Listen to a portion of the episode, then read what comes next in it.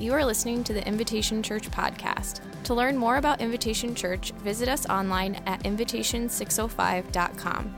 You can also download our app on iTunes and Google Play by searching for Invitation 605. All right, I'm going to invite my friend uh, Ruben up. If we want to give him a rowdy welcome, that would be great. He's going to read scripture for us. Uh, if you haven't met Ruben, uh, he works for Henry Carlson Construction, and he takes gardening very seriously. So I'm very impressed with what he's created at his house. So if you're into gardening, if you have construction questions, you can talk to Ruben. All right, awesome. Thanks so much, man. Good morning. Let's see, our reading is from Matthew 26, 31 through 35. And Jesus told them, This very night you will all fall away on account of me, for it is written, I will strike the shepherd, and the sheep of the flock will be scattered. But after I have risen, I will go ahead of you into Galilee. Peter replied, Even if all fall away on account of you, I never will. I tell you the truth, Jesus answered. This very night, before the rooster crows, you will disown me three times. But Peter declared, Even if I have to die with you, I will never disown you. And all the other disciples said the same. Awesome. Thanks so much, Ruben. Okay, so a couple of years ago, I had a kindergartner, and the school had a special day in kindergarten. They said, Hey, you can come to gym class if you want. So I'm like, Oh, yes, this is my moment. I've made for this moment. So I go to gym class, and that particular day, if you're in kindergarten, one of the standards for gym class I'm going to show you what you have to do. You have to be able to balance on one leg for an extended amount of time. Okay, so we kind of all get into a circle. It's hilarious because the gym teacher is a classmate of mine from high school, and so I know her in a totally different context. So that's the whole nother story for another day. Incredible. And so we're all in a circle, and you know, I'm like, oh yeah, this is going to be easy. This is no problem. I'm like sizing up, you know, like Sophie over here. I'm like, I can totally beat her, um, right? This is like kind of the moment. And so we get in a circle, and you guys, it is harder than you would think that it is. Like the first five seconds is not a problem, the first 10 seconds, but like after 30, after 45, after a minute, like their bodies are just a lot shorter and they have a lot of core strength. I don't know if you've noticed in little kids. They have like a real strong core. And so we're kind of all in the circle and ever, and, and I'm doing it, and I'm starting to hurt just a little bit. And they're just like, they're not even paying attention, right? Their eyeballs are kind of all over the place. And I'm really locked in. And I'm like, I am not going to let that guy go down before, right? I'm, I'm not going down before him. And it's interesting, like in the scripture today, of how we step into those moments in our lives. That, like, even if this is going to be true for somebody else, it's not going to be true for me. Like, even if somebody's going to walk away from Jesus, if somebody's not going to be faithful, that's not going to be my story. Like, even if everybody else falls away, Peter says to Jesus, not me. Certainly not me. And even if I have to die, even if I have to die for you, I'm not going to walk away. And yet Jesus says, hey, all of you are going to fall away. So don't talk to me about how perseverant you think you are. Don't talk to me about your ability to beat everybody else in the circle. That's not really what any of this is about. What this is about is you and your heart and your vision for my kingdom. And we're in this series looking at the life of Peter, not because we want to put him on a pedestal and not because we want to put him on trial but because the life of Peter is a gift to us. Because Peter lives out the truth of what it means to be a person, of what it means to be a human being, what it is to wrestle, what it is to struggle, what it is to doubt, and what it is at times to get it right. And Peter really kind of presents in the scripture what people in literature call like a foil to Jesus. You know, a character that highlights what is true of another character. So we have a couple of famous foils I want to talk with you about. So first, I want to talk to you about Woody and Buzz. Right? they, they kind of present like it's a foil for each other, right? So we understand uh, who Woody is in light of who Buzz is, and so we can talk about that. We can also uh, talk about another famous foil. Oh no, I'm going the wrong way, Bill. Thank you. Mater and Lightning McQueen, right? So we kind of understand like Lightning McQueen is this character, right? And he struggles to kind of stay focused, to stay faithful. And Mater is this slow and steady, faithful. He's like a bulwark in the whole story. Okay, and then we've got another one. I'm pretty confident. So we've got Harry Potter and Draco Malfoy in the kind of Potter series, or they, they kind of help us understand each of those characters. And then I did one if you are from a little bit of a different generation, Lieutenant Dan and Forrest Gump. So I'm not allowed to watch that movie as a teenager. Don't tell my mom. Hope she doesn't watch this later. So they, they kind of present that for one another. And, and so we need to understand today that Jesus and his disciples, you know, from the last conversation we had, uh, they were up here in Caesarea Philippi, where that big golden star is up by Syria. And today they have traveled like 125 miles through the Kidron Valley into Jerusalem. And that's where they are. They're having this conversation at the very end of the life of Jesus.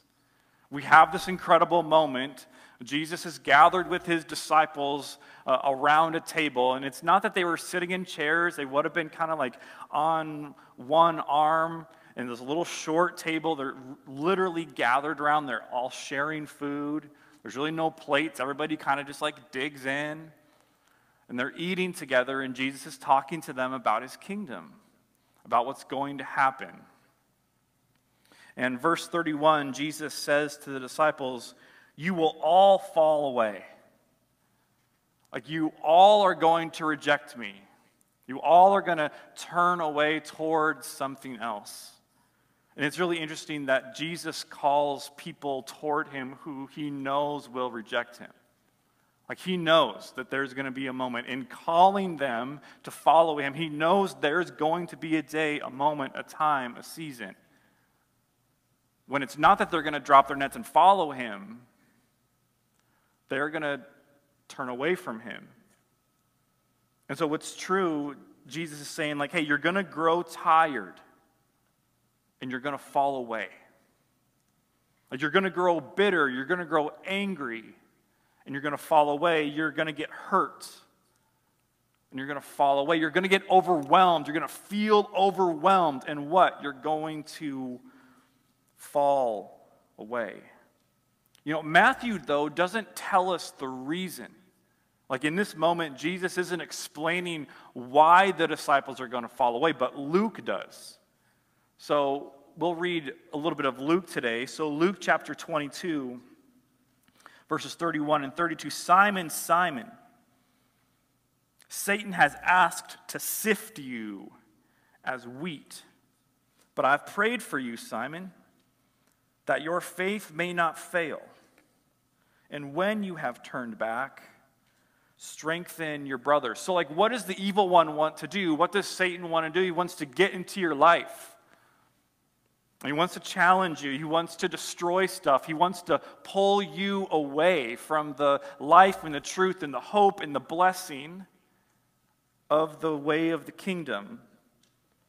That's what he wants to do. And he says, Hey, I've prayed for you, Simon, that your faith may not fail. And so, my question is like, that's the plan?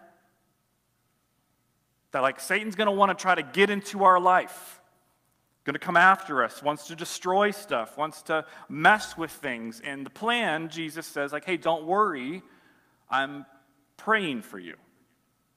You know, when I was a youth pastor, sometimes I would be really surprised when we'd go on a trip what like kids would bring. I'm like, that's what you packed? We're gone for like eight days.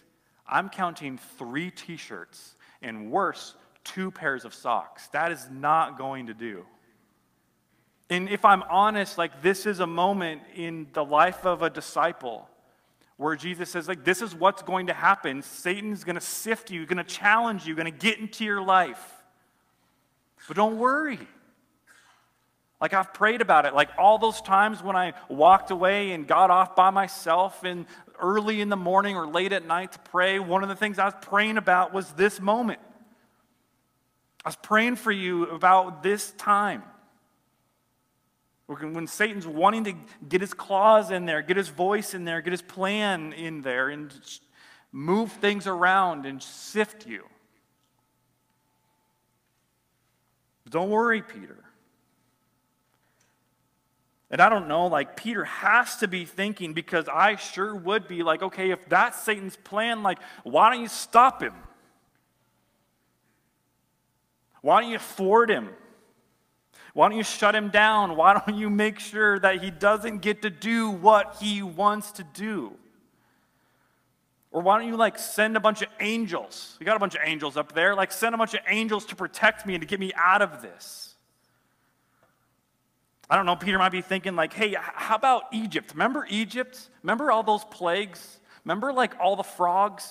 How disgusting was that? Can we like do that again? Would, would that keep Satan away from me? Like, how about Jericho? When, like, the nation of Israel, they're marching around the city. And, you know, we all know the nursery rhyme song, and the walls came tumbling down, right? Or the VeggieTale version, it's a bunch of peas walking around the city of Jericho, and they're throwing slushies out. That's another thing for another day, but the whole thing comes tumbling down.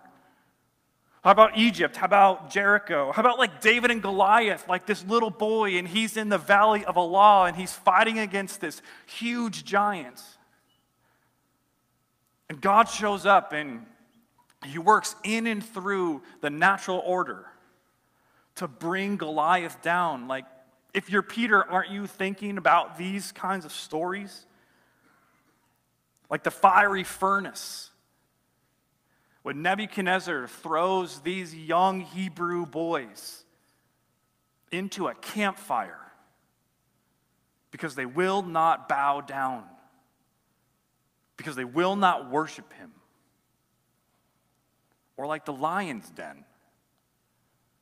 This boy Daniel, 14 years old ish, eighth grade, gets thrown into a pit with a bunch of lions. He's able to trust God in that moment. And he's not torn to pieces. What happens is the kingdom that is against God, it's interesting, gets torn apart. But Israel is preserved. Like if you're Peter, and if what Jesus is telling you is like, hey, this is what's going to happen. Satan wants to sift you and get into your life and destroy stuff. But don't worry. Prayed for you. Like, aren't you thinking, like, what about all of those mighty acts of God, those movements of God? I've prayed that your faith will not fail. And so I just like have to ask today, does that sound comforting to you?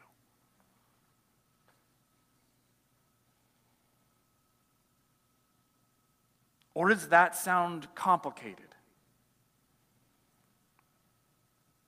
I've prayed for you that you will not fall away. And it sounds to me that there's a potential for like my faith to crack, like the windshield has cracked from all of the extra rocks off the semis on our way down 29. It sounds like there's a potential in this moment for the faith that I carry and I have to crack. And I'll be, be honest, like this moment feels a little bit like, like I'm out for a run and it starts to rain and not rain just a little bit, but it's like raining hard. I mean, it starts to hail a little bit, and I'm running, I'm doing my best. And I'm looking for a way out of this deal, and here comes Caleb in his minivan. Praise the Lord. His minivan has cool wheels, though, so it's like way cooler than a normal minivan. And he like pulls the window down just a little bit, and he's like, "Hey, bro, hope you like make it home okay." No, no, no. You are the way for me to make it home. You in the warm, cool wheel minivan with all the camera gear in the back. And I just think when we come to the scriptures, we need to be honest. And if we won't be honest, then we miss opportunities for connection with God. Because if I'm Peter, I'm not satisfied in my flesh that he's praying for me. Because I want to get out of what I'm in. I'm not okay with it. I want to find a place of rest and blessing and life. But my desire for my life is that things will just kind of come together in my way, in my time. That's like kind of my desire, my will, my hope for my life. But that's not God's will and God's desire for my life. What's His will? What, his will and His desire, His hope for my life is what? That I look like His Son. That my life reflects the, the way, the truth, and the life of Jesus. And part of what that is going to mean for me, what part of what that is going to mean for you and for us, is that we will walk through suffering. Because notice the mighty acts of God, Egypt, fiery furnace, lion's den, Jericho, valley of Elah. Notice the mighty acts of God. When do they come?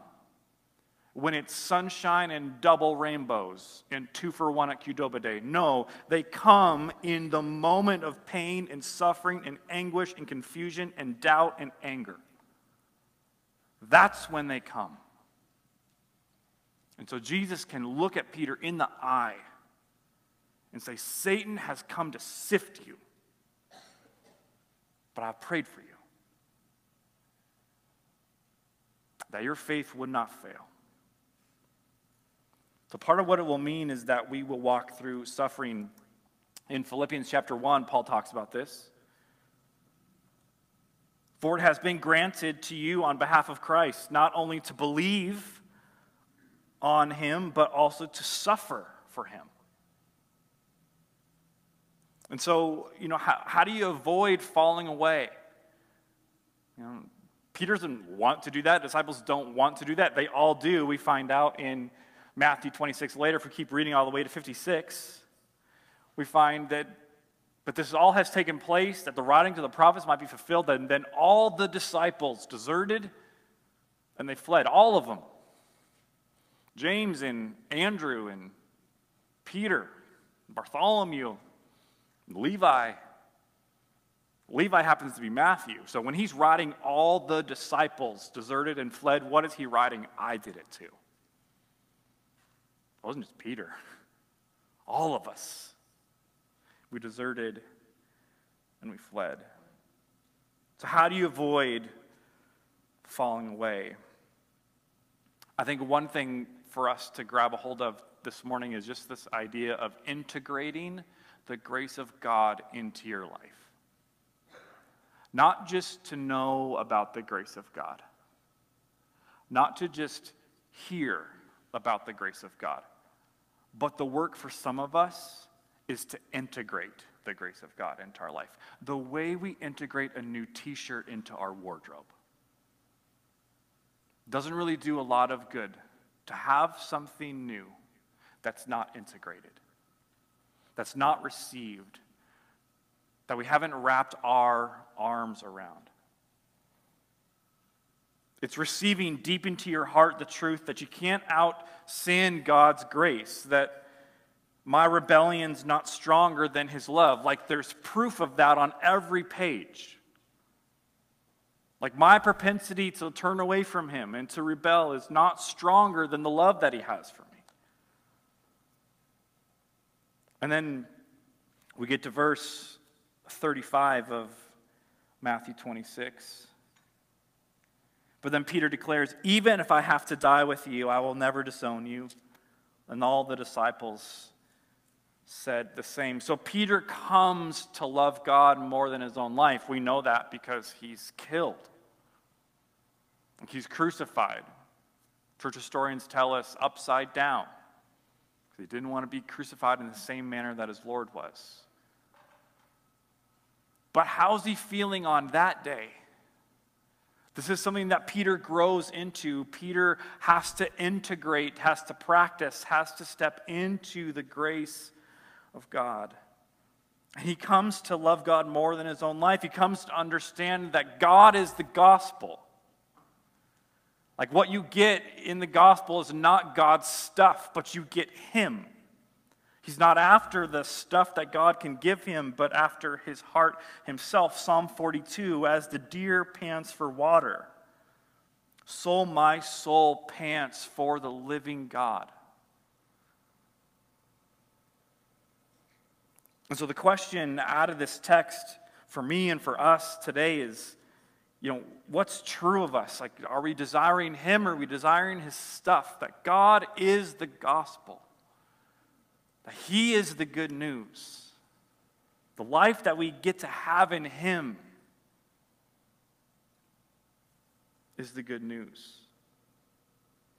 And so, last question I have today. Like, why do all of the Gospels have this story? Matthew has this story, Mark has this story, Luke has this story, and John has this story. Why? Because not everything that happens in the scriptures is retold by all of the gospel writers. So, why does this show up again and again and again in the scriptures? And I'm not going to tell you I have an answer today, but I have a hunch. My hunch is it shows up in Matthew and Mark and Luke and John because Peter told it again and again and again and again and again. He was not afraid to tell the truth about his moment of brokenness and frailty. That he actually found that as he talked about this with people, it actually gave courage, it actually gave hope, it actually was able to sow faithfulness into people's lives. And I think that what Peter comes to understand is that two of the greatest gifts of God are repentance and forgiveness. The two of the gifts that God gives us as his people is the opportunity, the moment to turn away from choices that we have made, from ways of thinking that have dominated our life, and to seek forgiveness. But there are things that get in the way of us receiving those gifts and living out those gifts. I think sometimes we tend to think of repentance and forgiveness like we think of a fire extinguisher. I know many of you are waiting for me to get to this we got to it. Because when you purchase a fire extinguisher, you are not planning, you are not hoping to use it soon. You're not buying it on Friday, really hoping by like Tuesday morning at 10, I hope I can like throw this thing open. I'm not going to spray anybody. Nobody get nervous It was last tested in 1974. This is from the fire department. They're getting rid of it. So I'd ask if I could just borrow it. So it would be very dangerous for me to, so please don't touch this. But I wonder if in the American church we kind of think of repentance and forgiveness like, like they're gifts of God, we're just not planning to use them. Like we're not going to have moments when we're actually going to need to repent and turn away. And moments where we're not actually going to need to be forgiven. And I think in this moment, Jesus is saying, like, through the Spirit in this moment, like, no, these are gifts, and you should use them. Don't neglect them. But we should live a life of repentance and a life of forgiveness, both when we step into a moment when we do something wrong, we make a wrong choice, and when somebody else, we have to leave room for other people to repent and to ask us for us to forgive them. This is what I believe Peter comes to understand at the end of his life. I invite the band up as we close today. So, what would Peter say to us today? Like if Peter could sit here with us knee to knee, eyeball to eyeball, like what's his message? Like what would he say? Because this is not like an awesome moment. Like he's going to walk out of that last supper and by 2:30 in the morning from the, that supper ending to 2:30 in the morning by the third watch of the night he's going to deny Jesus 3 times. He's going to deny knowing him. He's going to deny walking with him. He's going to deny relationship with him 3 times. Like first watch of the night is like 12:30. Some of you go to bed the, during the first watch of the night if you're under 35. And then the second watch of the night is like 1.30. Third watch of the night is 2.30. So by, in that amount of time, he's going to deny him three times. So what would Peter say to us today? I think two things he would say. First, I think he would say, the hand that reached into Egypt, the hand that reached against Pharaoh and said, No, you're actually going to let my people go. You're actually not going to treat them this way. Like the way and the will that I have for them is more powerful than the way and the will that you have for them. I think Peter would say the hand that reached into Egypt and the hand that reached into the fiery furnace and saved those young men from death. And the hand that reached into the lion's den. That that hand was open to me. I think this is Peter's message to the world in the first century about the way of Jesus. That Egypt thing, that hand, yeah, that was open to me.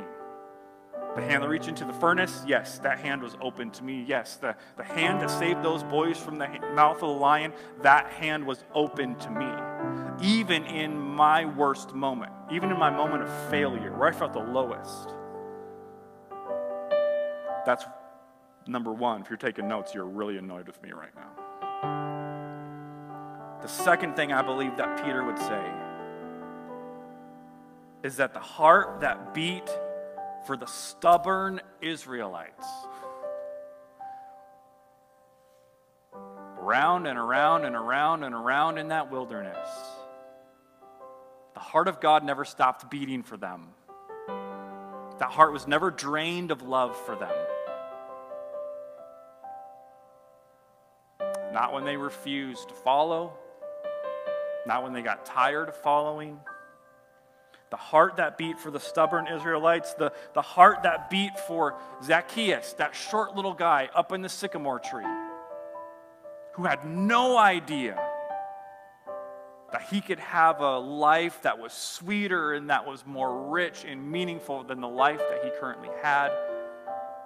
That the heart that beat for those people, the Israelites and Zacchaeus and so many others, that heart was turned towards me.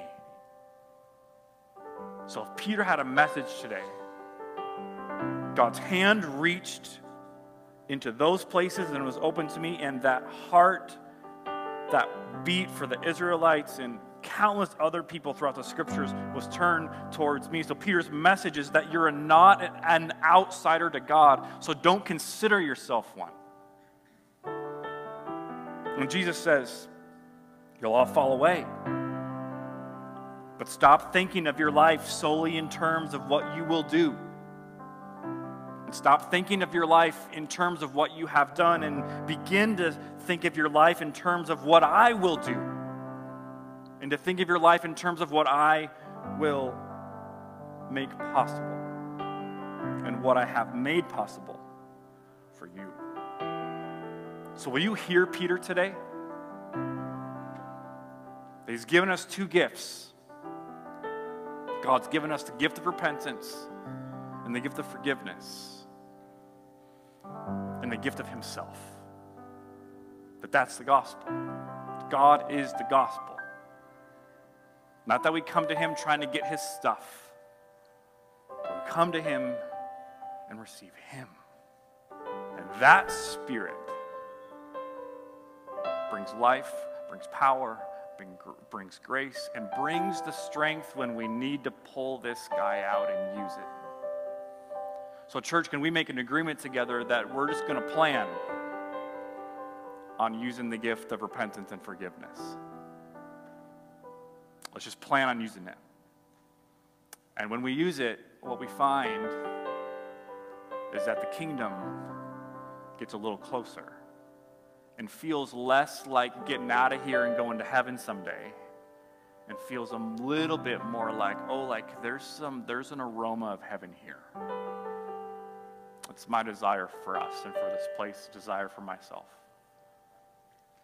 That i would more and more and more become a person who pulls out the gifts of forgiveness and repentance and that will help me see and taste and get my arms around the kingdom. We pray.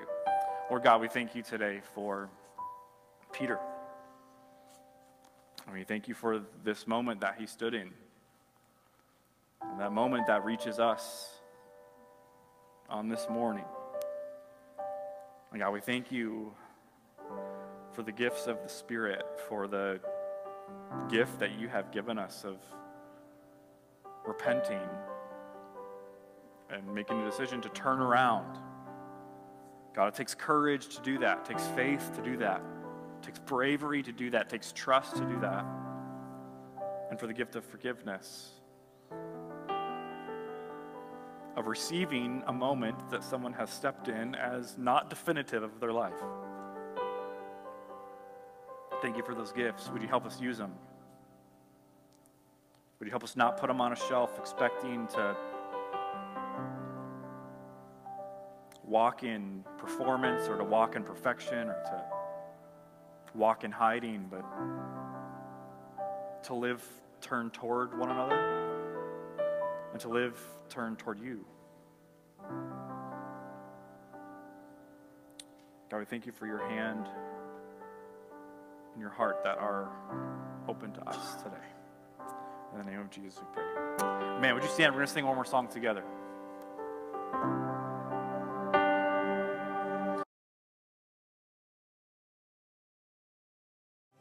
Thank you so much for joining us on the Invitation Church podcast. I want to encourage you to take the message that you just heard and receive every part of it. Every promise from God, every declaration of His great love for you, every word of hope, every reminder that you have been made for more. Allow what you've heard to take root in your soul to allow Jesus to do the deep work that only He can do. I also want to encourage you to be part of what we are doing here at Invitation as we invite people to live the way of Jesus. Go to the app and become a regular giver an investor in the story that God is writing in this place. Also, if you found the message meaningful, we'd love to have you share it with someone else as you partner with us in carrying the message beyond the walls of the church. I want to thank you for being here with us.